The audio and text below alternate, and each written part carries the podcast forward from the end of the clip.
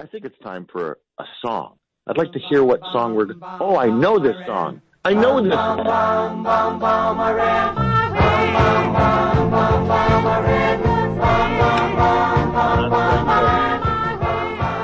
It's our terrorism update time with Mubin the Bomb Shaikh. He's an ex-Muslim extremist turned undercover intelligence operative. He's the author of Undercover Jihadi.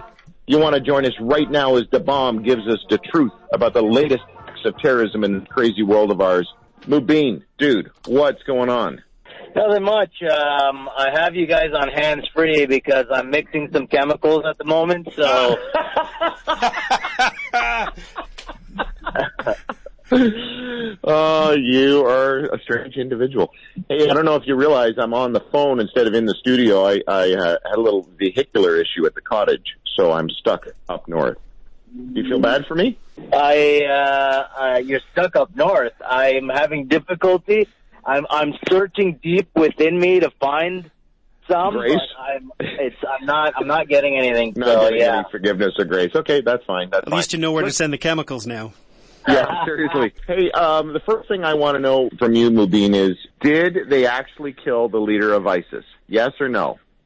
I'm gonna go on the assumption no, uh, because for a number of reasons. Look, there have been, I believe, eight or nine claims of Baghdadi having been killed. Now you got to keep in mind that even the Taliban, the Afghan Taliban, not to be confused with the Pakistani Taliban, the Afghan Taliban hid the death of Mullah Omar for two years from even their top ranks. Okay, so that's an operating principle. Number two, it's possible that he remains alive, he is claimed dead, so that he can live on another day. So that's another thing that I keep in mind. Uh, so, I, I mean, look, it, it's hard to know. Certainly they haven't come out and said it and said, you know, yes, our guy died and now here's the leader, the new leader, uh, because it would have a significant psychological impact on their morale if their so-called caliph was killed in an airstrike. So I'm going to say no, and we're going to keep looking. Okay, all right. No, I get it. Makes sense to me. Now, apparently, uh, the suspect in the Hamburg attack, German police are, are saying that the 26-year-old man accused of killing one person and wounding five others with a knife in Hamburg, that he, he was known to the authorities as a recently radicalized Islamist. Do you have any commentary on that story? Yeah, you, the problem is is that we expect 100% security from our security services, and that's just not humanly possible unless we want to live in a police state.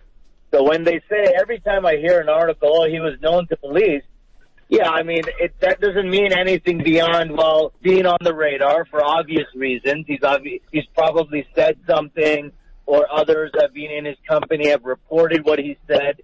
But you know, somebody saying something doesn't mean doesn't warrant 24/7 surveillance. So you know, this this is the the quintessential problem for the security services.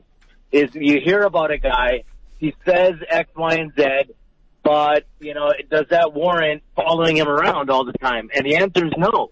I mean, there are so many people uh, that they do have to follow 24/7 that they got to triage it and basically decide, you know, who they're going to follow and who they're not going to follow.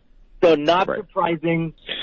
Okay, I, I actually want to know how North Korea fits in with this whole world terrorism thing because uh, you know they recently fired at Japan, which I don't know in my limited brain says that was stupid. Uh, that's one country I don't think you really want to mess around with. And I guess Kim Jong Un supervised the midnight launch of this missile test. But the other part of me sort of says it seems like the North Korean missile campaign needs Viagra because it's just not working.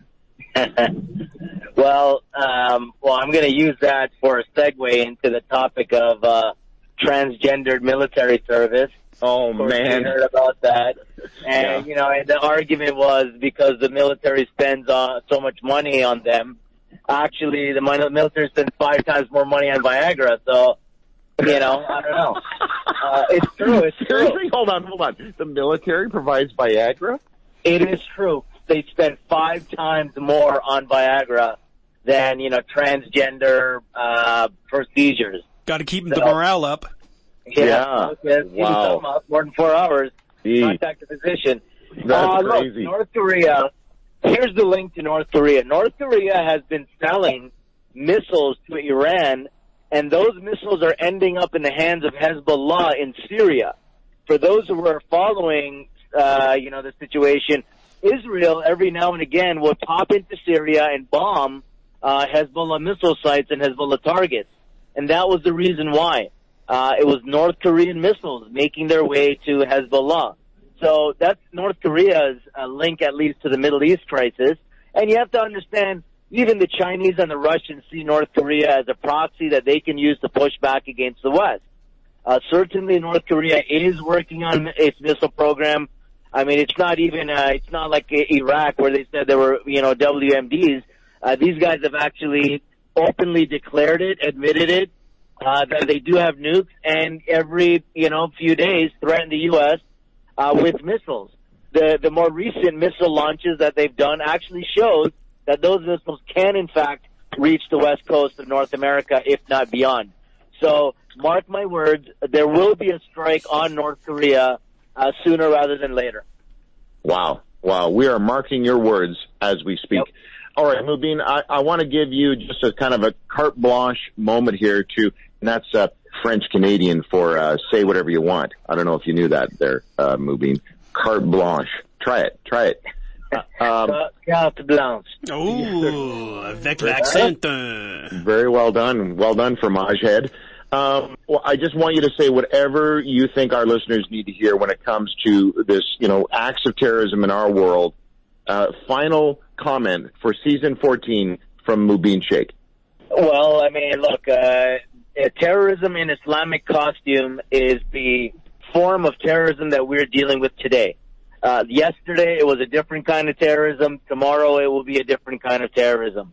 It is nonetheless terrorism, but as I call it, in Islamic costume. Uh, it is imperative that we don't fall into the trap of ISIS and portray this as some great cataclysmic, cosmic battle between Christianity and Islam.